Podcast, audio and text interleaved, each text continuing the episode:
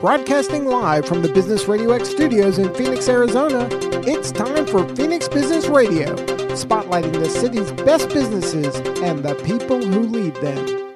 Welcome to Phoenix Business Radio, broadcasting live from the Phoenix Business Radio X studio in downtown Tempe, where we help build businesses and connect you with the right people. I'm your host, Karen Nowicki, and I am excited to introduce to you my longtime friend and PA, Barb Regis with Ask the PA, your healthcare advocate. Welcome to the studio, Barb. Hey, thank you so much, Karen. It's really a pleasure to be here and an honor to be here as well. Well, I'm excited. I uh, we've known each other for quite some. I want to say six years. Has it been that long? Yeah, about six years. Yeah. Uh, a little running group that we uh, met through, and some friends. Yep, and we've stayed good friends ever since then, and have had an opportunity to get healthy together and share some wine together. and wine. Sometimes we even wine. A wine at the wine, yeah, for sure. W H I N E. And today I'm really looking forward to learning and hearing more about Ask the PA. So tell us why Ask the PA and how did you land here? Ask the PA uh, is something that evolved from 20 years of experience practicing medicine in Arizona. And what was really interesting for me was the fact that as I was practicing, certain questions came on over and over and over again. And I got into certain situations with patients over and over again. And all I wanted to do when people were having even conversations that I would overhear is I wanted to launch in and say, Hey, I've got the answer and I've got some thoughts for you. And so over the years, as the PA evolved, essentially been in practice for 20 years. And I have a unique situation in fact that my father was a doctor. And so he practiced out of the house. And also frankly, um, I was thinking about going to medical school, but I ran into a PA and saw how the PA practiced, and I really engaged with him to say, "Hey, this could be a really unique opportunity for me." So over the years, basically, I've worked at the county hospital, I've worked in the burn center, I've been in private practice, I've owned practices, I've built practices from nothing. I think I have a unique perspective in the fact that I know what it's like to be someone who is a practitioner, but also someone who is hiring and firing, somebody who's trying to pay bills. And one thing I realized is that in medicine, there's a huge disconnect. There is a huge disconnect uh, when it comes to uh, how to be healthy, how to be well, in addition to making our way through the rigorous life of insurance uh, you name it. Is that the dis- those are the disconnects you're referring to? Exactly. And what was interesting for me is that over these 20 years, I feel like I have a little bit of knowledge in all of those aspects. And it was funny. One night I was thinking about all this and it hit me like there should be a book out there called Healthcare Survival for Dummies. right. Yeah. And so what happened was I started writing down on a piece of paper all the different subject matter that I'd have in that book. And so still I would like to write it up, but I realized that healthcare evolves so quickly. And so the book would be so outdated. Hence why I was like, well, maybe, you know, I should have a Facebook page or I should do something where reach out to people all over the world and they can ask me whatever questions they want and I'll answer them. Why not? And you do. And you were being humble. A few seconds ago, you said you have a little bit of knowledge in a lot of those areas. I'm going to challenge you on that. You clearly, I've known you, you've been my, uh, I can't really call. Can I call you a doctor? Um, you've been my primary primary yeah, care provider. You've been my primary care provider, and Mike's and Madison's, and your wealth of knowledge and breadth of knowledge is amazing to me. I Thank mean, you. and we've all had different issues, and we've had heavy issues that we've needed to rely on your guidance to help us get through that. And I'm forever grateful. And uh, it's a pleasure for me to be able to work with each and every one of my patients because, you know, honestly, the disconnect is so crazy. And, I, and I'll give you an example of that. What hurts me the most is when a new patient comes into the office and frankly, they'll get a tear in their eye and they're like, I've seen other providers. Nobody takes me seriously. I think I'm crazy. I think it's in my head and I just don't know what to do. And I can feel a sense from them that they don't trust allopathic practitioners. They don't trust MDs, DOs, physician assistants. They think that I don't know, whatever. But anyway, what happens for me is that I just like to listen to their story. And what happens most of the time is that they'll share times where the providers didn't take them seriously and times where they said something where they were very vulnerable and they were laughed at and they felt that they weren't engaged at all. And that broke my heart. And so each patient, what we try to do is take them from where they are hear the story. And what I do so many times with these patients, I apologize to them. I said, I am so, so sorry that you've had these experiences. Let me engage you. Let's try. If I can't get the answers for you, then you know what's going to happen? We're going to find somebody else out there that can. And so for me, if it's one patient at a time, if we can make a difference, that's what it's all about. And so for me, meeting your family and seeing where we were at that time and being able to help, it's never perfect, but at least provide direction. That's what it's all about. Well, and that's what happened for us. Each of us had to see other care providers beyond the services that you could right. offer. But like you said a second ago, obviously there's no hesitation on your part because that's what you're doing. I, I you're that hub, you're that primary care physician right. who can help us determine what are the next steps and, and where, where to go from here. So how lucky is really the world to have Ask the PA available to them. So tell us a little bit about how this works. You currently have a Facebook page and you people can just ask for advice and ask questions and you can just get them moving in the right direction for information. Exactly. And where it's evolved for me is like I had my own practice and I uh, had about 1500 patients in which I hate to use the word I abandoned, but I went to a different position and now I'm working on site for uh, Insight Enterprises through a company yeah. called Premise Health. I've built in 1500 plus potential patients. And for me, what's happened is, is that I, I, I realized that the patients that I left behind, that they still had questions and concerns for me. And so I'm going to give you an example. I was actually, it was a Friday night and one of my patients actually was on Facebook and I saw her say, I'm having abdominal pain. I'm not sure what to do. I PM'd her and I said, Hey, what's going on? And she basically told me that she had signs and symptoms of an appendicitis. So then what I did was I said, okay, here's what I want you to do. I want you to go specifically to this hospital. And I'll be honest, it was Mercy Gilbert at the time. Sure. And I wanted her to go to the emergency room. And if this ended up being appendicitis, to reach out to a specific group of doctors. It was amazing. So I was in San Diego the next morning. I was having coffee and I PM'd her. I said, Hey, what's going on? She goes, um, I have appendicitis. I'm having surgery. That doctor that you told me about is going to be taking care of me. Thank you. Thank you. Thank oh, you. Yeah. And so how cool is that? And then I was on a plane flight too. And this gal hadn't been a patient of mine for three years because we didn't take her insurance.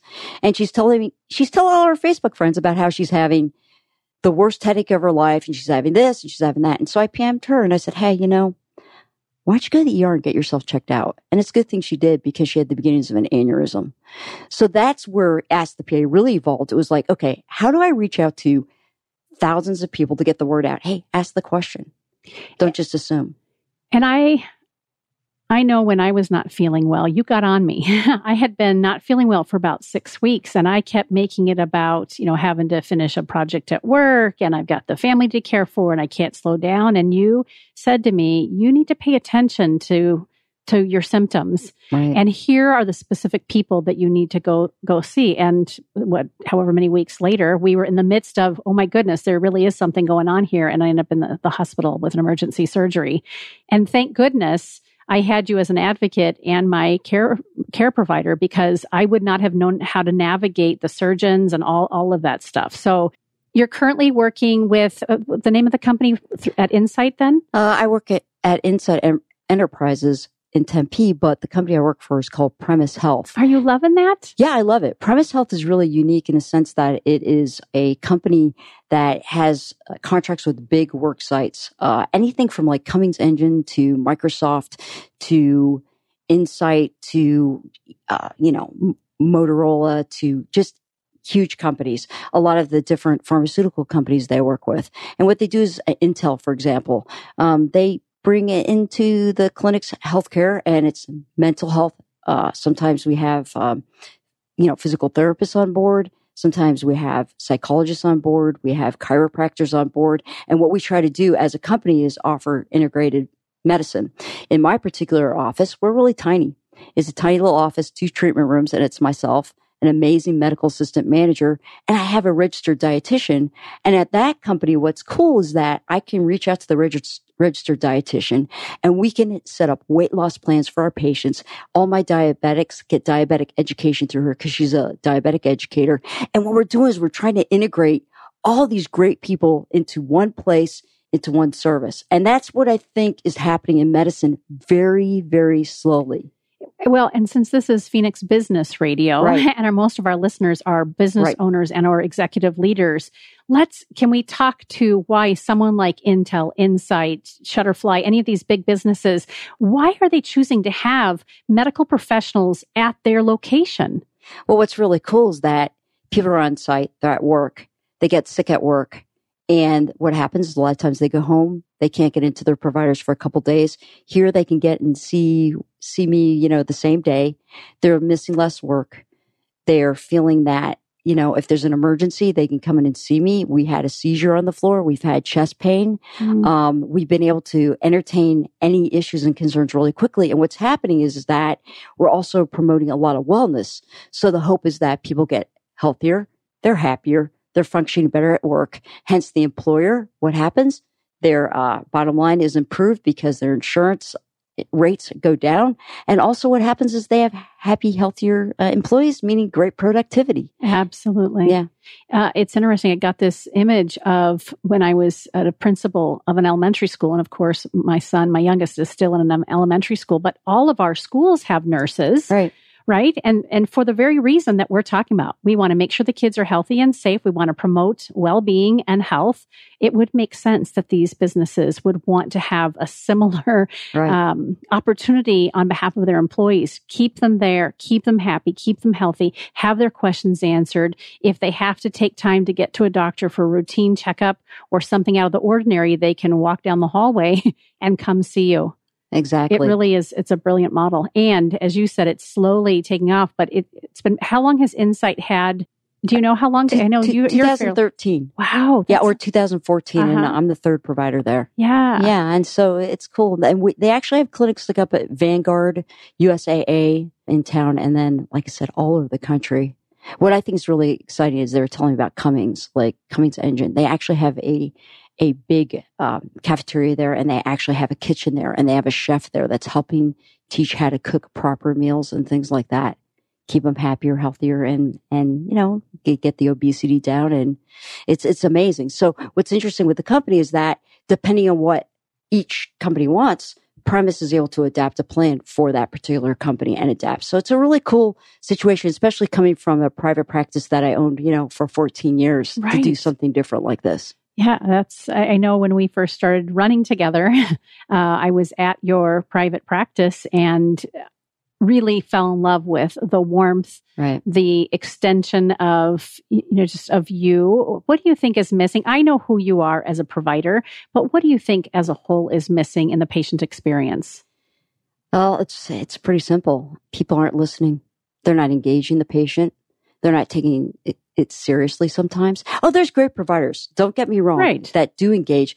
But what happens a lot of times is that um, people come in and just assumptions are made based on the way they look, the way they talk, the way they smile, based on previous medical records, based on sometimes just the medications they're on. And what happens is sometimes I hate to use the word, but they're profiled. And so it's like, Mm. ah, here we go again. This is somebody who wants Percocet, or here we go again. This is somebody who complains about X, Y, Z. You know, look at their chart. It's going to be like that. But, you know, wouldn't it be cool if you just sat back, just listened, no preconceived notions and take it all in and also be creative in the way you practice medicine. Think about it.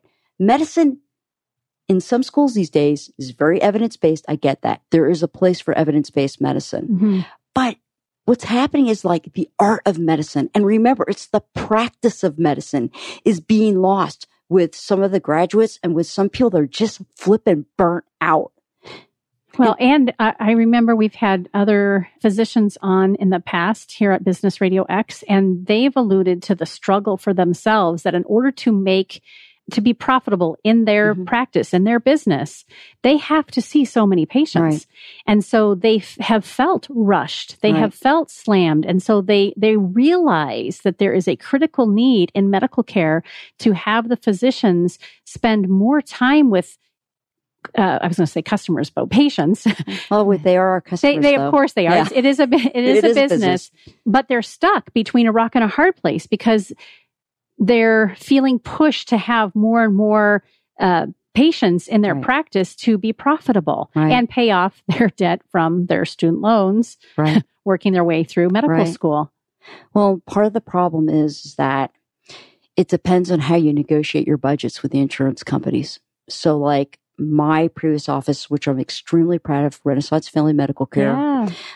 We were a small office, so we would negotiate with uh, companies like Aetna, Blue Cross Blue Shields, and our reimbursements for a physical exam or a level like 213 of care was probably maybe half to three quarters of what someone like a dignity or a Cigna can do, you know, for theirs because it's powers and numbers. Mm-hmm. And so you go into the idea of having to practice with like, oh, mine's going to be so different. It's going to be so awesome. We're going to be able to do this, this, this, and this. And then you realize the money's not coming in the door fast enough to meet all those needs. And it gets really disheartening. And that's why a lot of times practices close or they are bought out by the banners or the dignities of this world. And it's really sad because you have illusions that it's going to be such an awesome thing and you get beat up. Yeah. How you mentioned that your father was a doctor and practiced out of his home. This Yeah. must have been a small little town It was. because you're not that old. It was. the The town was uh and and my dad is 95 years old and he still has huge opinions about medicine today. Uh the town was uh Coopersburg, Pennsylvania, and we lived on Main Street. And right below my bedroom was his office. And patients came in with appointments, without appointments. Uh many a time the door would uh, someone would knock on the door at two o'clock in the morning and basically say, Hey, is Doc up there? I need to be seen. Uh, at that time, there was no EMS. So literally, when my dad had a patient who needed to go to the hospital, Yeah. he'd take him in his car. Or if, uh, and really what was sad back in the uh, 70s was like sometimes there was no ambulance. So actually the uh, mortician would bring his vehicle along and take him to the hospital or whatever. And so it was a really unique period of time. He, I, I'm really proud of my dad. He not only was the family physician, but he was the psychologist. He was the town, you know, a town advocate. He he fought the fight for so many years. He charged for his office visits, I believe, nine dollars. Oh my gosh. Yeah, nine dollars. And people would bring cakes, chickens, all sorts of food to the house. And I think that was instead of getting paid. It was interesting times back then. It was fun Yeah, as a kid watching it. Right. Well, and it's influenced you. Oh, yeah. In, in your which I, I've always known that, but this is the first time that I've really heard you articulate it in that Yeah. way. That you've just created this picture and this image for me of this little town with your dad's practice and how he served the community Right. and how they really repaid and acknowledged him. Right. It is not very different than who you are through Right. Ask the PA and the work that you've done. Right. I love it. There's a specific story that um, brings a tear to my eye, actually. Um, I was in fifth grade at the time. The school was uh, not too far from the house. And I was in the uh, basement in the cafeteria. And all of a sudden, we heard this big boom. I was like, oh my goodness, what happened? So all the kids were supposed to go out in the playground. And so we went out in the playground, and there was this huge puff of smoke. And it was coming from an apartment building. And so they checked on the kids, made sure the kids were safe. Back then, they just sent us home. So I got home and all of a sudden there was all these people in my house. And I was like saying to my mom, I'm like, what's going on? She goes, your dad is uh, down at the explosion right now and he's helping out. He's helping the firefighters and he's helping um, aid and he's also helping recover. And I go, what does that mean? Well, these people are waiting to hear if their family members are okay. Oh my gosh. Yeah, it was crazy. It was um I learned so much. My mom was giving them coffee and cake. My dad was down there working hard. People were coming back and forth. And they were such givers for the community. And and that's why it was like, you know, the advocacy thing. It's like he went the extra mile to take care of people and to be there when somebody needed him. And that is something that probably makes me drives me because I they were the example that was just amazing for me. I know that's why you got into business for yourself and oh, and and opened your practice, and obviously for a variety of reasons have moved on, but have never lost No. that desire, that passion, and that purpose Right. to make a huge difference Right. in the lives of people and their wellness and their health. Thank you. Yeah, A- which is again why Ask the PA came to fruition. Right, exactly. Yeah. So, what is your solution for the over 20 million folks, many of which are middle class with no health insurance? Do I even dare ask a question like that? I'm excited you asked because this is a solution that actually came up with over 10 years ago, Hmm. nine years ago. And I actually wrote a letter to uh, President Obama when he was running, um, to everybody that was running for office. I wrote a letter, the same letter to everybody in the Senate, everybody in the House, and to local people. here's the deal.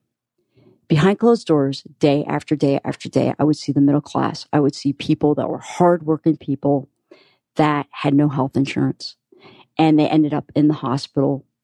And what happened, first of all, is they ended up either going bankrupt or they ended up begging for some sort of deal to pay off their bills. Yeah.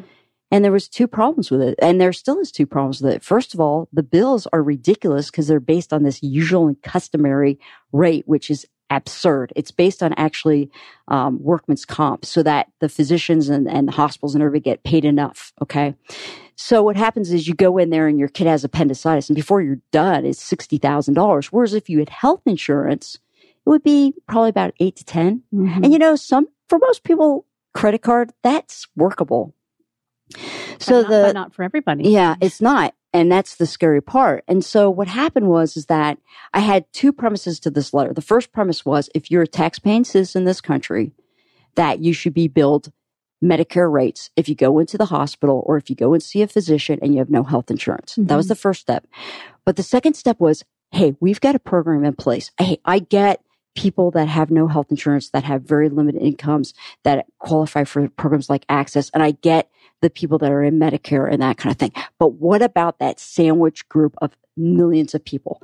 Those are the people that are more than willing to pay their share. Over and over and over again, it was like if it just was fair, if it was just workable. So the de- the deal's real simple: take Medicare, expand it down, give people an opportunity to either uh, compete with the private insurance, or what we do is we extend it. People pay a certain amount per month based on their income into a huge pot. That pot will go towards people's healthcare expenses once they reach a certain deductible based on their income. So, like, let's say you're someone who makes $50,000 and let's say you can't afford healthcare because the insurance premiums are just ridiculous. Then let's say, um, you have to pay out of pocket for you and your family $200 a month. Okay. So $200 a month, that's $2,400 a year. Most people never use their health insurance. Right. So think of 27 million and let's take $100 per person per month. That is a lot of money. That's ends up being billions of dollars that would go into the pot. And so then what happens is that what people worry about is the big catastrophic stuff. They can pay for a pap smear. They can pay to have their kids seen for a, you know, a strep infection, but they can't pay for the big stuff. And this would help cover them for once they hit that threshold for the big stuff. Then the second part is then the insurance companies can come back in and they could go, okay, just like they do with Medicare, let's do a supplement. Will for you, because you're paying this X amount, $200, $250 for your family, we're going to go ahead and let's say for an additional $50, we'll do a supplement and basically you won't even have to go and pay towards your deductible. It's fair. It would shore up Medicare for sure. I, I know it would. I crunched the numbers and I actually talked to a couple accountants, a couple other people. It would shore up Medicare. And frankly, it probably would help shore up Social Security and people would be self-insuring themselves and keeping the private insurance companies out of it. And you know what? Then guess what may happen? The private insurance companies may actually wake up and say, Hey, maybe we can Yes. negotiate and make a, a fair deal for people. Because what's going on in this country, and I have a real passion about this, is not fair and it needs to stop. And the lobbying in Washington DC needs to stop and it needs to stop now because we as a country have got to decide the one fundamental question. And that question is, is insurance a right or an entitlement? Or is it just something that you just have to pay for because you're privileged or not privileged? I guess that didn't come out exactly right. No, I, it it came out perfectly. yeah. Yeah.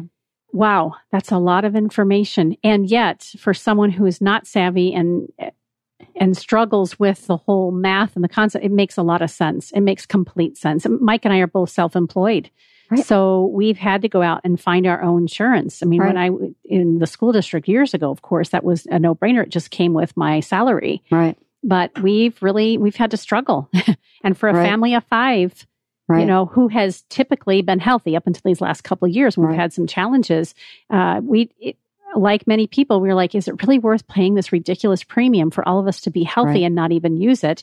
We've always kept it, thank goodness. right. But um, it, it sounds like a phenomenal solution to a uh, obviously a problem that just continues to elude all of us. And the sad part is everything's built in to do. It's it, it would be a very simple It's already solution. there. It's there. Yeah. You just uh you know have an additional. I hate to use the word taxation or fear or something like that, but again, what I'm hearing over and over from people is that they just are so scared that they're going to lose everything over that one catastrophic event.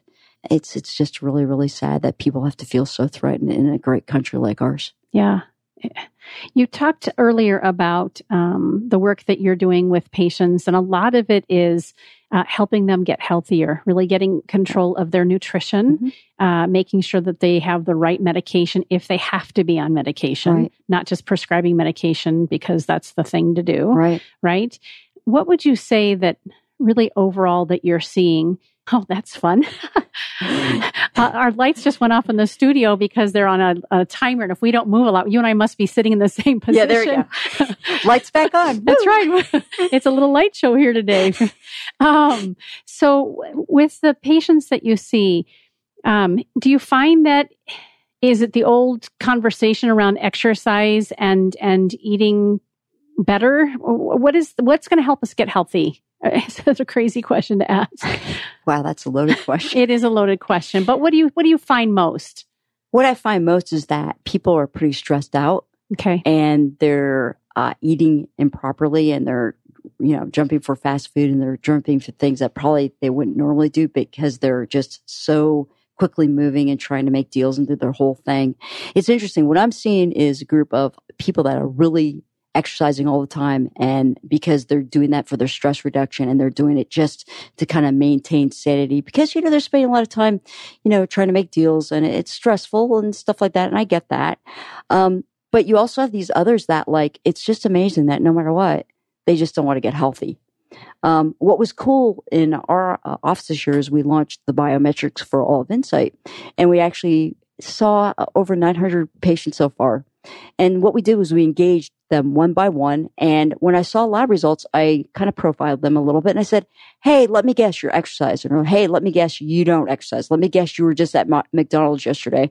And it was kind of But funny. you could tell based on their biometric Yeah, results. Their you cholesterol. can we back up and tell the audience what biometrics is? Okay, biometrics is a, a program that a lot of uh, employers have, uh, and they do it for many reasons to get deductibles, uh, to get cheaper insurance rates, to see how healthy their particular group of employees is. And then it helps them make decisions as far as wellness programs and plans moving forward.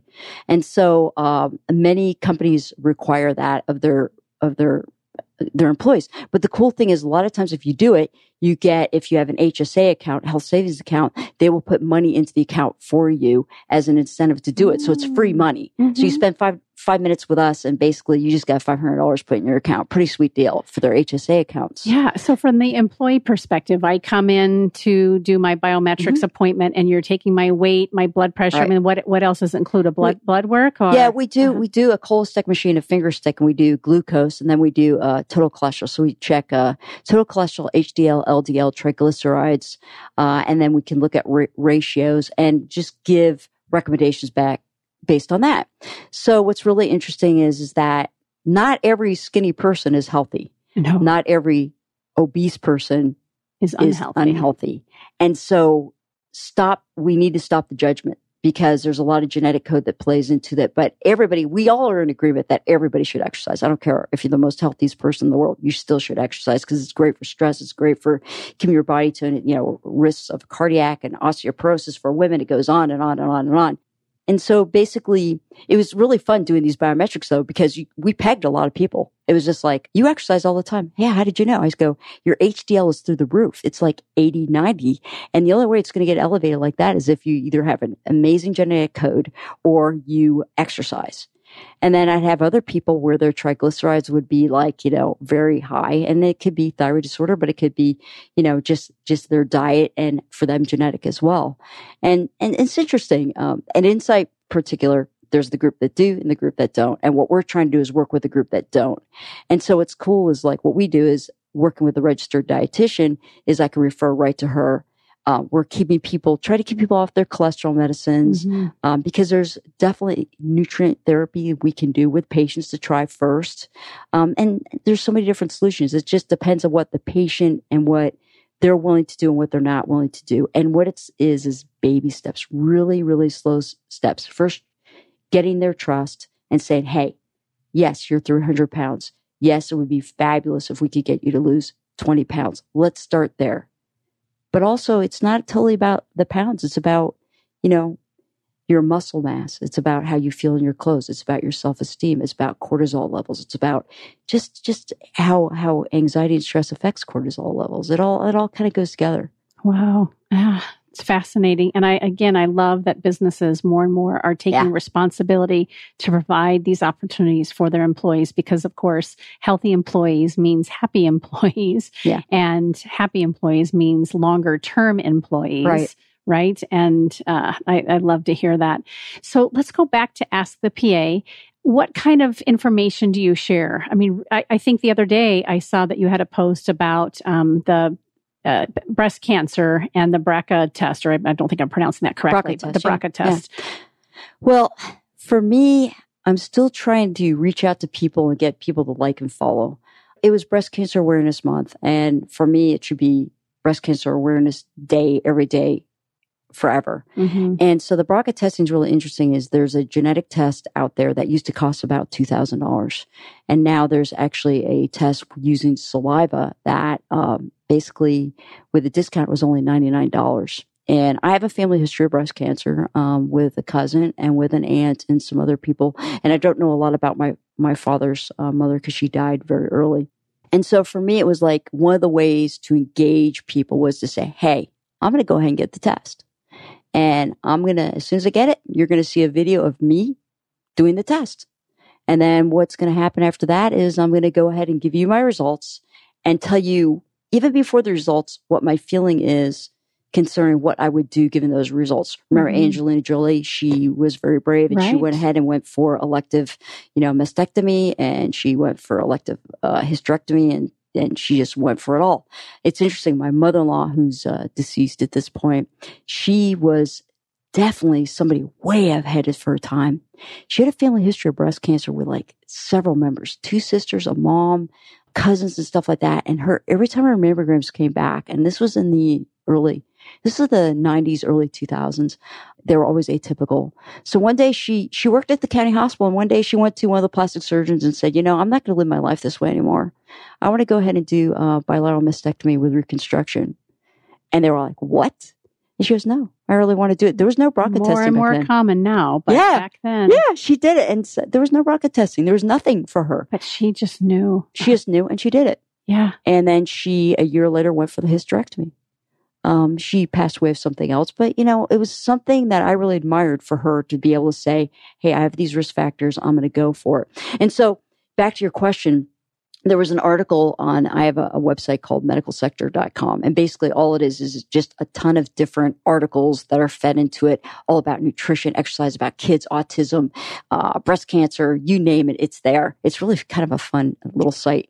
And so i just grabbed one of the articles and i put it on ask the pa and i, I said read the article and, and, and share with me what you would do. Like if you knew you were BRCA positive have you thought about it if you have family history what would you do and why Mm-hmm. And so, since I didn't have a lot of people responding to that, I said, well, let's go ahead. I'm going to do the genetic testing and I'm going to be upfront with you and tell you what I would do and why. And behind closed doors, probably I've diagnosed over the last 20 years, probably about 50, 60, 70 people with breast cancer. And we've all had that conversation. Are we going to go for, um, lumpectomy? Are we going to go for, you know, part, uh, history, you know, are we going to go for mastectomy, one breast, or are we going to go for both? Mm-hmm. And why? And it's very interesting to hear everybody's ideas and where they're coming from. And my job is to give them the information, the tools, and refer them to the right people that'll give them the answers that they're comfortable with, not other people are comfortable with. Them as the enough, patient. Yeah, enough information and enough uh, knowledge and choices that they right. can make a wise decision. Exactly. Yeah. Yeah. Interesting. So obviously this is a conversation right now just around breast cancer, but really the same thing with diabetes or mm-hmm. gout. I have personal experience with that with my sweet husband. Poor uh, guy. You, yeah, kidney stones. I mean, really, in all the years that you've been practicing, you really do have this incredible knowledge and like you said earlier, if you don't have the answer, you're going to get people in the right direction to, Exactly. to find it. Yeah. Yeah. So, what is on the horizon for Ask the PA? Like in, in a perfect scenario, where would you like to see this go? What I'd like to do is have millions of people following me. And what I'd like to do is be able to bring people together, bring specialists, bring other primary care providers, bring acupuncturists, bring chiropractors, bring nutritionists, bring dietitians, bring counselors, psychologists, and bring everybody together as great resources for people in Phoenix Metro and hopefully eventually the world. But start with Phoenix Metro first. Um, the other thing, you know, is that that I didn't share with you is the other disconnects that I see is there's no communications between hospitals, uh, step down units, and primary care. And you know, I have so many examples of for another time that I could share about that. And my father almost died in the hospital because people weren't listening. Mm. And I think I'm a healthcare provider and they're not listening to me. I can't even imagine somebody with a family member in the hospital and and and they don't even know the right questions to Right. ask. And I literally had to threaten one of the doctors and say, You're going to listen to me right now, and you're going to go into that room and you're going to treat my father with dignity and respect, and you're going to figure out what's going on because it's probably this, this, this, and this. You got me? That was five years ago. He's still alive and functioning and doing really well. He almost died. And so, where's Ask the PA going? To advocate for people when they're in those situations. What are the questions to ask? What are the resources in the hospital? When do you need to push the buttons and advocate and say, hey, you know, uh, did you realize my father had this, this, and this? Because they're not going to ask. They're too much in a hurry. Mm-hmm. And so it's not only just primary care questions to get more out of your healthcare experience, but it's also how to survive that healthcare madness, whether it be a hospital, a step down unit, or whether it be deciding um, end of life issues. Right. There's right. just so many different That's a things. whole nother conversation. Yeah. What is a step down unit? Are you saying that when someone leaves the hospital and they're not quite ready to go home, they might be in a Yeah, a, a rehabilitation oh, unit Oh, sure. or a step down. And what happened with my father was is that he finally got released from the hospital. He went to a step down unit. He was admitted and they, you know, wrote him off pretty much. And so basically I got pretty upset about it. And then I realized that they didn't even read his discharge summary and they were going to give him the wrong medications. oh my So luckily I saw that and I saw his med list and I said, uh, you are not going to give him this, this, and this. And they said, who are you? I said, I'm his daughter. And I said, and also my partner at the time is his physician. yeah And I said, You're not going to do it. So the discharge nurse and I got into it. And basically, she said, So uh, I can't take that from you. And I said, I'm not trying to practice medicine. I'm just telling you right now, you are not giving my father these drugs because you're going to hurt him. And so uh, there was a big against medical advice form that was done. And I said, Fine, I'll sign it. I'm his advocate. hmm I'm not going to let you hurt my father. And so these are the kinds of things that are being missed. Hopefully, in time, as we have better electronic medical records and we have better Yeah. communication. But it's amazing. Elderly people sometimes won't tell you everything. The advocate has to step in and say, Did you know he gets chronic this, this, this? And if you give him this drug every day, he's going to be fine. But if you don't, he's going to tank on you in two and we days. wouldn't Yeah. and we wouldn't even know No. i mean the the general population wouldn't know that i mean No. your dad was a physician Yeah. you're a pa Yeah. thank goodness you were there as an advocate for him and And- and, and- still got Right. uh, the you know the rash back and, and- and it breaks my heart and that's why i'm so compassionate about getting the word out to people that you have to advocate and you have to ask the questions and don't assume.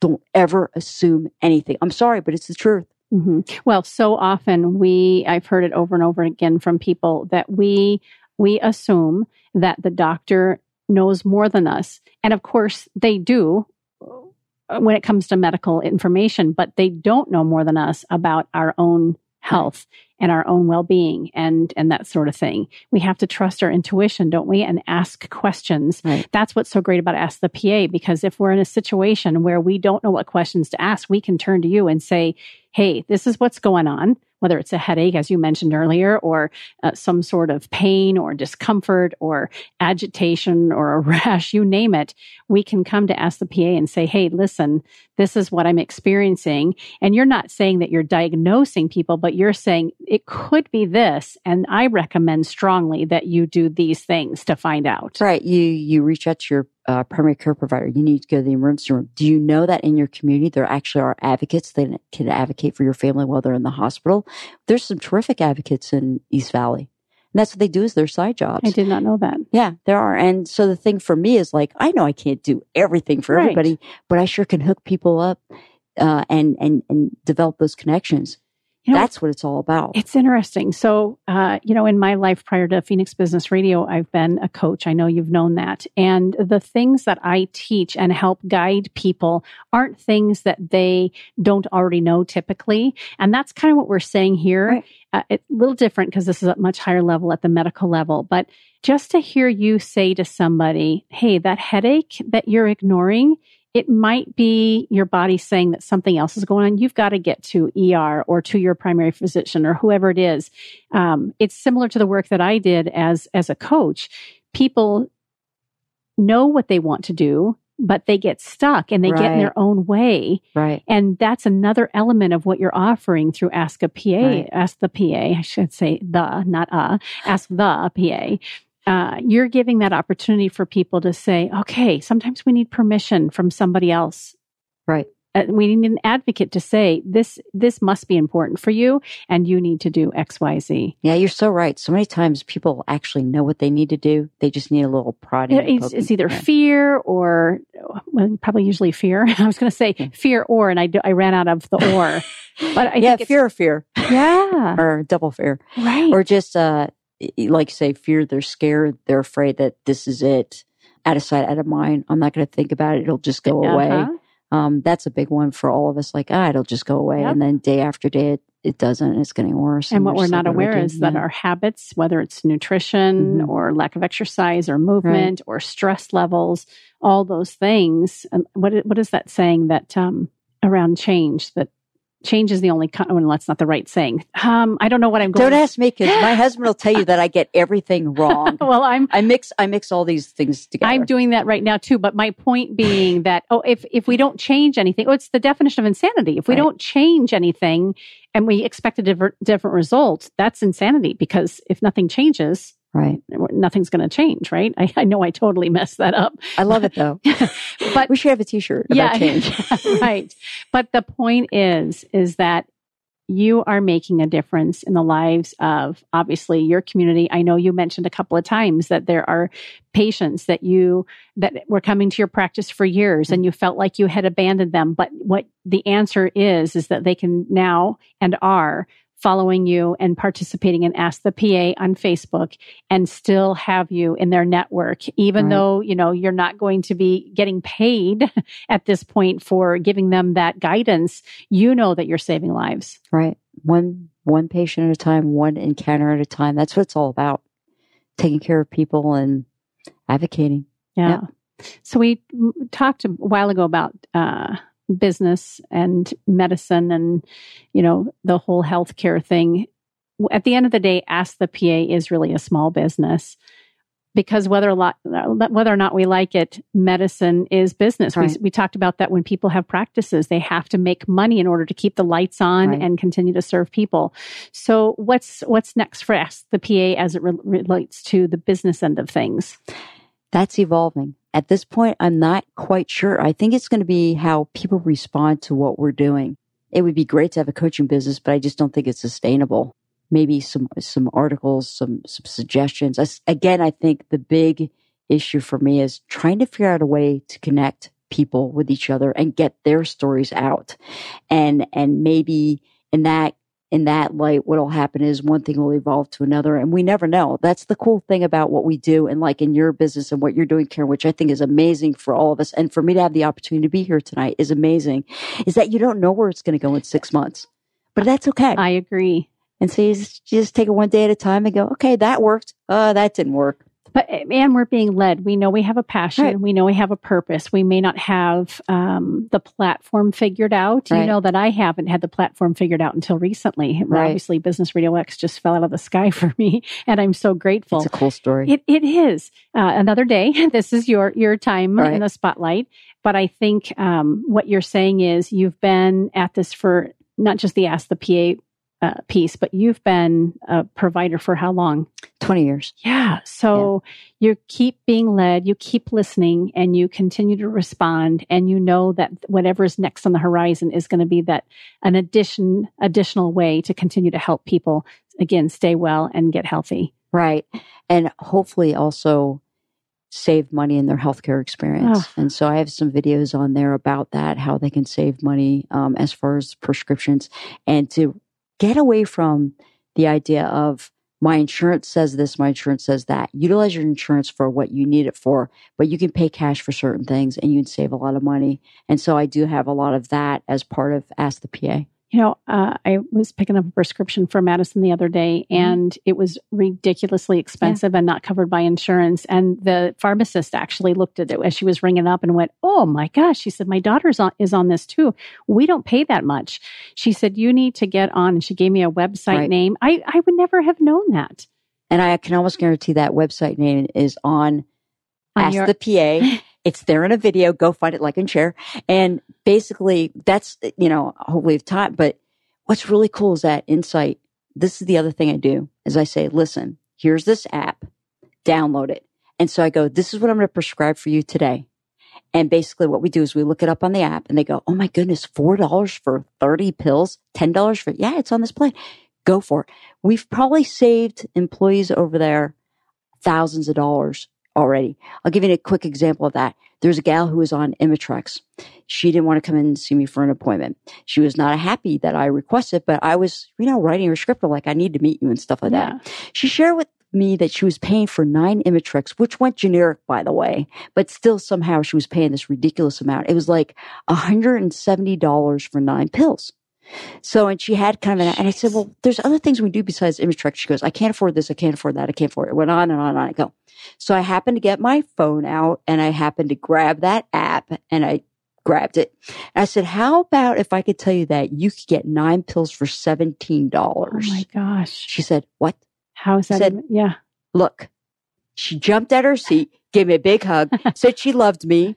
Um, Yep. She would be After have a- not wanting to come see exactly. She goes. She took a paper prescription, and she's like one of my biggest advocates at Inside It Well, you just this sa- day. saved Mhm. her uh, what a hundred and or yeah. over a hundred dollars every month. Mhm. What is that particular medication for? Uh, for migraine headaches. oh my god! I had a gal today come in and she was distraught because she and her daughter uh, need EpiPens. And as you know, EpiPen prices went through the roof. She got a quote through the insurance for $400 for a EpiPen. I said, wait a second, that's crazy. And I knew it was still really expensive. And I know there's some other alternatives. So I said, for kicks, I got the app out. Boom, boom, boom, boom, boom. I go, how about if we could get you two EpiPen auto injectors for $120? Oh my! And to me, that's still expensive for it epinephrine. is, but but in comparison, Yeah. she again got out of her seat. I can do that. I can afford it. Give me the prescription. I'm so excited about it. We're we're on. We got it. because and the alternative is ridiculous Yeah. to not have your EpiPen for that Yeah. that chance that you're going to Yeah. need it. Yeah. Oh my gosh. so that's the fun part. That's the fun part about what I do And every it- day. It, I know it Yeah. is. I, I, yeah. What a pleasure to have you in the Thank studio you. today and talk about Ask the PA and all the great work that you're doing. Can you tell our listeners how to find you out on the World Wide Web?